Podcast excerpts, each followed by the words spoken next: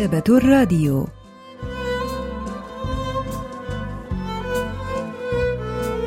أهلا وسهلا بكم في حلقة جديدة من البرنامج الأسبوعي مكتبة الراديو الذي نستعرض من خلاله كتابا جديدا كل أسبوع.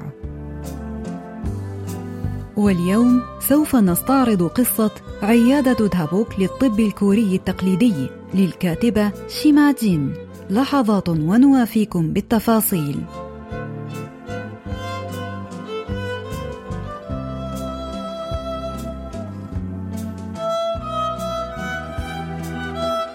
له من مشهد مؤسف. هرولت امرأة ذات شعر أشيب راجية من المرأة أن تترك شعر كيوري. آسفة آسفة جدا. ظلت المرأة العجوز الذي بدا أنها والدتها إذ كانت تشبهها كثيرا تنحني معتذرة عدة مرات.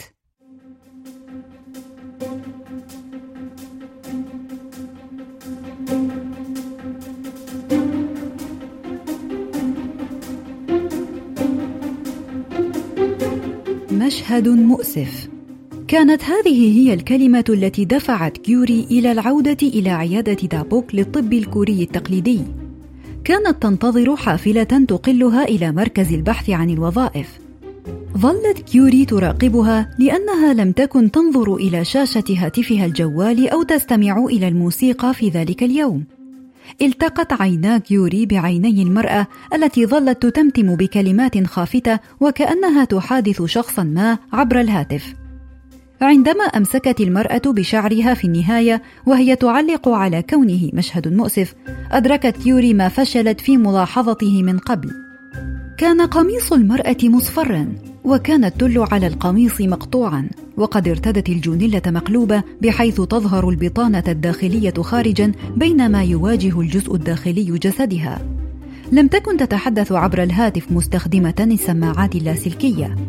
أما الناس الآخرون في محطة الحافلات فلم يقعوا في المتاعب لأنهم أشاحوا بوجوههم بعيدا عن المرأة التي كانت تحادث نفسها على الأرجح.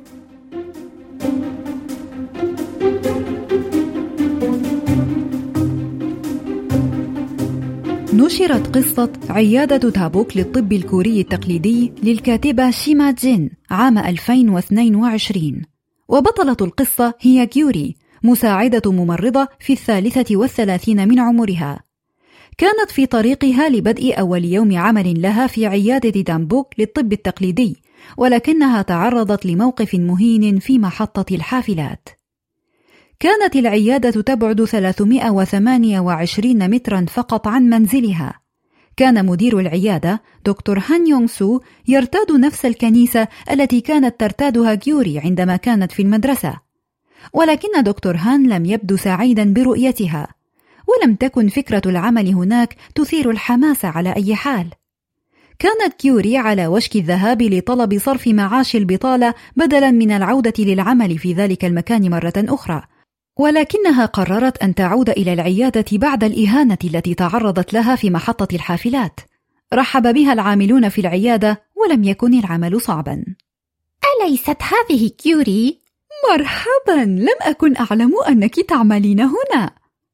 المشكلة الوحيدة هي أن العيادة المذكورة كانت في الحي الذي ولدت كيوري ونشأت فيه، ولذلك كان الجميع يعرفها.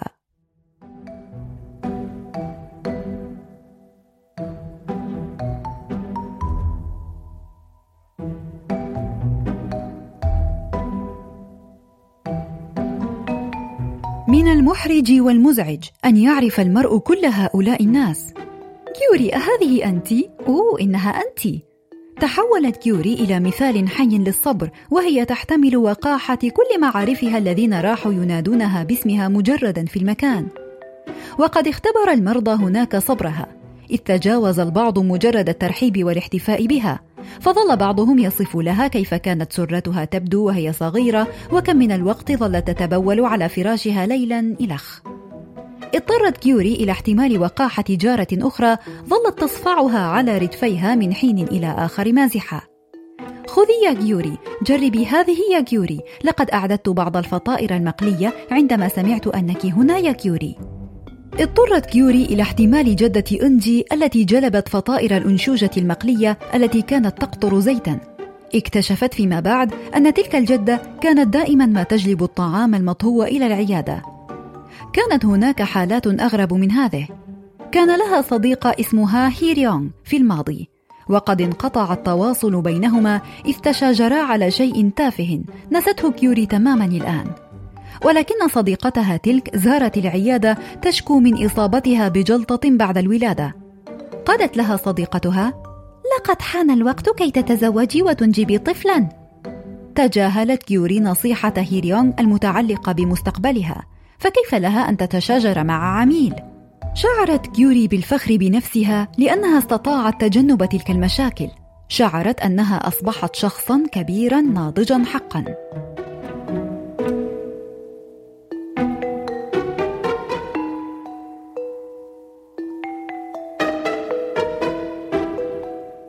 كانت عيادة الطب التقليدي التي عملت فيها كيوري من قبل تجني الكثير من المال عن طريق بيع الأدوية التقليدية الغالية التي كان من المفترض أنها تزيد الطاقة أو الذكاء لدى من يتناولها. ولكن عيادة تابوك للطب التقليدي كانت عيادة ناظرة الطراز، إذ كانت تجري جلسات الإبر الصينية لقاء ستة آلاف وون فقط لكل جلسة. نبضك ليس جيدا، يجب أن تتناولي بعض الأقراص. لنرى ما لدينا في خزانة الأدوية. كان دكتور هان رجلا مخلصا في عمله، وكان يحرص على انتقاء المكونات المفيدة لتركيب الأدوية المناسبة لكل مريض، وكان يعامل مرضاه بلطف واحترام. جيوري، لنتناول طبقا من عصيدة الدوينجانغ معا. هكذا عرض دكتور هان على كيوري أن تتناول العشاء معه. كان رجلا متزوجا وكانت زوجته وأبناؤه يعيشون خارج البلاد. ترددت كيوري في البداية.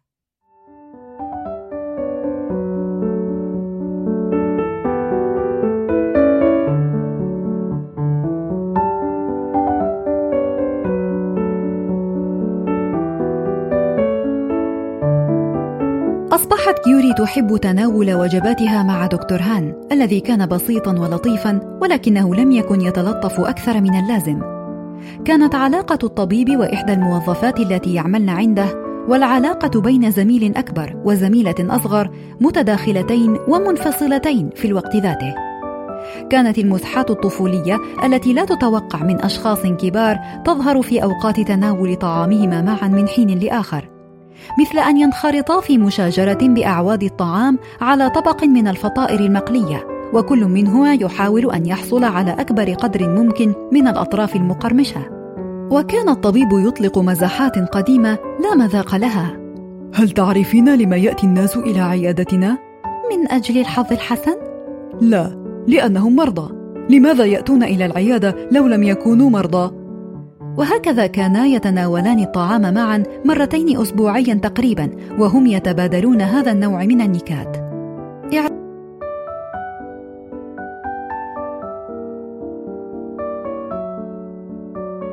اعتادت كيوري على جو عيادة دابوك المزدحم ولكنها كانت لا تزال منزعجة من التعامل مع المرضى الذين يعتبرون كلهم من جيرانها في الحي خاصة مالكة أمتجر الأدوات والسيد تشوي الذي كان يدخل العيادة فور أن تفتح أبوابها ثم يستلقيان في فراشين متجاورين في أسرة المرضى رقم ثلاثة وأربعة.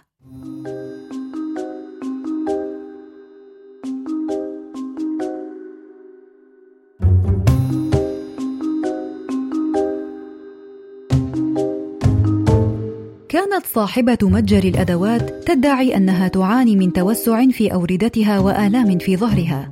بينما كان السيد تشي يتردد على العيادة كل يوم قائلا إن الأمراض لا تشفى بسهولة وسرعة. وكان الاثنان يعاملان بعضهما بعضا بلطف أكثر من اللازم. كانت كيوري تكره رؤيتهما معا وكل منهما يمسك بذراع الآخر وهو يغادر العيادة. كان زوج صاحبة متجر الأدوات أحد أصدقاء والدها. أما السيد تشي الذي كانت والدتها تحترمه كثيرا فقد كان متزوجا أيضا. لكن ما أزعجها لم يكن فقط العلاقة غير المريحة التي ربطت بين مالكة متجر الأدوات والسيد تشي. فقد كانت كيوري تستمع إلى الكثير من القصص المنفرة التي كانت تفضل أن تجهلها. مثل ما يقولونه عن صاحب السوبر ماركت وكيف أنه يصيد الحمامات ويشويها ليطعمها لكلبه. أو كيف تبول صاحب المغسلة الموجودة في أول الشارع على جدران مغسلة أخرى في الطرف الآخر من الشارع؟ كانت تسمع عشرات القصص الشبيهة التي لا يمكن التحقق من صحتها. كان من المرهق للغاية أن تعرف تفاصيل حيوات الآخرين.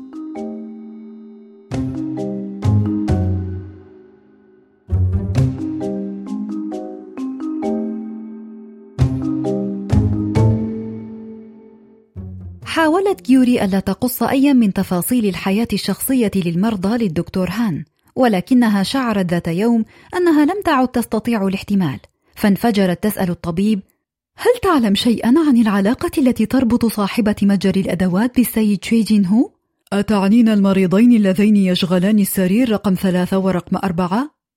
نعم لكل منهما أسرة ولكنهما يمسكان بأيدي بعضهما تربط بينهما علاقة مريبة لا يصح أن يفعل هذا أبدا ولم لا؟ صدمت كيوري من رد فعله هل تعرفين هوانغ سوكي؟ تلك المرأة العجوز التي تجلب الطعام معها وتقدمه لنا دائما؟ إنها تملك ثلاثة متاجر في هذه المنطقة فقط بما فيها متجر الجزار عند أول السوق هل تعرفين السبب وراء إصرارها على طهو الطعام دائما وجلبه لنا؟ هل تعرف أنت السبب؟ ولكنها لم تستطع أن تسمع إجابته إذ جلبت صاحبة المطعم بعض ثمرات البرسيمون المقشرة للتحلية.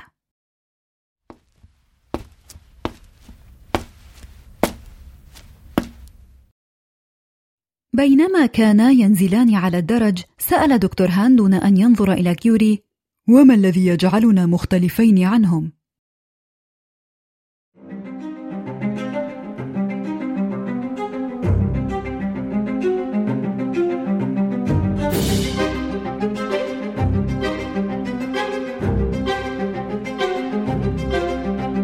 أجفلت كيوري دكتور هان لا أعني هان يونغ سو لا يونغ سو أرادت أن تناديه بطريقة ما أن تقول شيئا ولكنها لم تستطع. أرادت أن تقول إنهما كانا مختلفين تماما أو أنها عبارة غير مقبولة ولكنها لم تستطع أن تقول أي شيء. خلال الأيام التالية لم تشعر كيوري بأي راحة في المكان. فتظاهرت بأنها تحضر بعض الدروس في مركز تعليمي خاص لتتفادى تناول الغداء مع دكتور هان. أتى الشتاء وأصبحت العيادة أكثر ازدحاما وعادت صاحبة متجر الأدوات والسيد تشوي يشغلان السريرين رقم ثلاثة وأربعة بعد غياب طويل. وعادت صاحبة متجر الدجاج المقلي تطلب العلاج من نوبات الصداع. وذات يوم سمع العاملون صوت امرأة تبكي خارج مكتب الطبيب.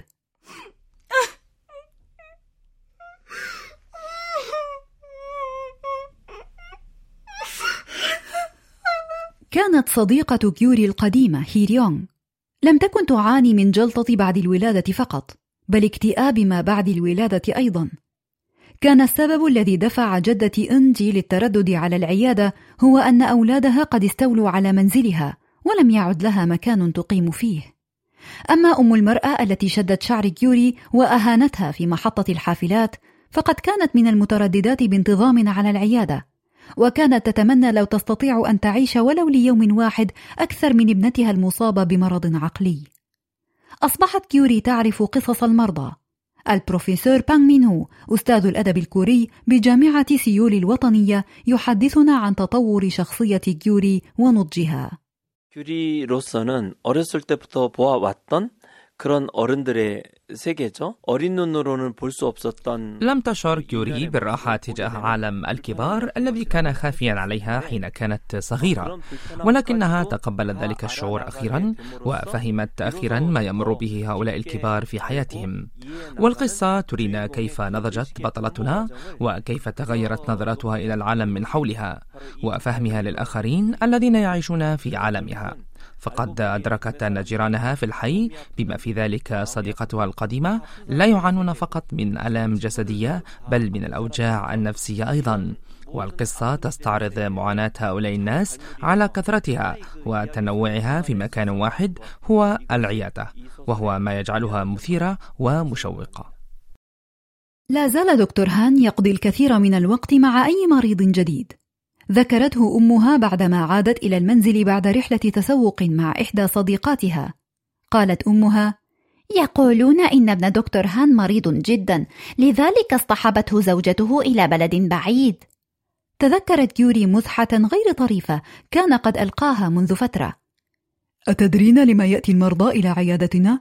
يأتون لأنهم يشعرون بالمرض وإلا فلماذا يأتون؟ بعدما قضت كيوري شهرين كاملين في تفادي دكتور هان دعته لتناول العشاء معها. لم تعد تضايقها نظرته إليها.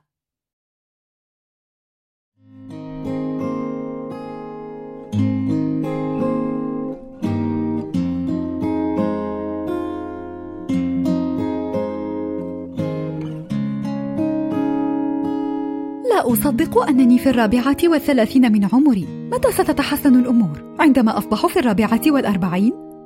كانت كيوري تريد أن تتساءل متى يتحسن وضعها المؤسف ولكنها خففت من حدة لهجة الرثاء للنفس في كلامها قال دكتور هان ربما نعرف ذلك حين تكونين في الرابعة والخمسين وأنا في السابعة والخمسين أرادت كيوري أن تقول إنها لن تعرف أبدا حتى إذا بلغ بها العمر 63 عاما وصار هو في السابعة والستين ولكنها لم تتكلم.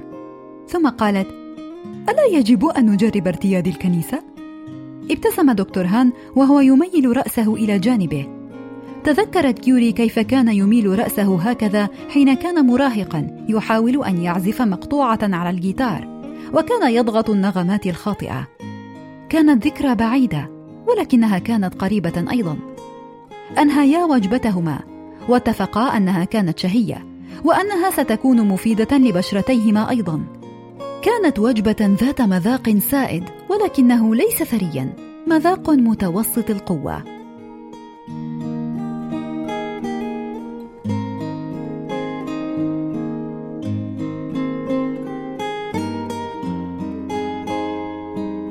ما الذي عنته الكاتبة بالعبارة الأخيرة؟ مذاق سائد ليس ثري متوسط القوة. الناقدة الأدبية جون سو يونغ تجيبنا عن ذلك. 저는 이 묘사가 인간의 관계에 대한 이야기라고 느꼈는데요. 만연이라는 단어는 보통 부정적인 أعتقد أن هذه العبارة تصف العلاقات الإنسانية فكلمة سائد توحي بانتشار شيء سلبي على الأغلب وعيادة تدابوك للطب التقليدي هي مكان يأتي إليه المرضى الذين يعانون من الألم وهو مكان تتسرب إليه المشاعر السلبية ولا يمكن طردها منه أو تطهيره منها تماما ولكنها ليست مشاعر ثقيلة إلى حد حد لا يحتمل تماما كالمشهد الأخير الذي جمع بين البطل ود هان فهي مشاعر سلبية ولكنها متوسطة القوة بالقدر الذي يكفي للتعاطف والتخفيف عن الآخرين. والعالم الآن مكان مليء بالمصاعب والمتاعب وقد أصبحت حياة الأفراد فيه أكثر صعوبة. وإذا استطاع الناس أن يتعرفوا على الآلام الآخرين وأن يتشاركوا مشاعرهم الأخرى التي لا تثقلها الجدية المفرطة تلك المشاعر الخفيفة إلى حد ما للتخفيف عن بعضهم بعضا وإشاعة الراحة فيما بينهم. فربما تصبح حياتنا كلها أسهل وأفضل ومن هنا جاء اسم القصة عيادة تابوك للطب الكوري التقليدي.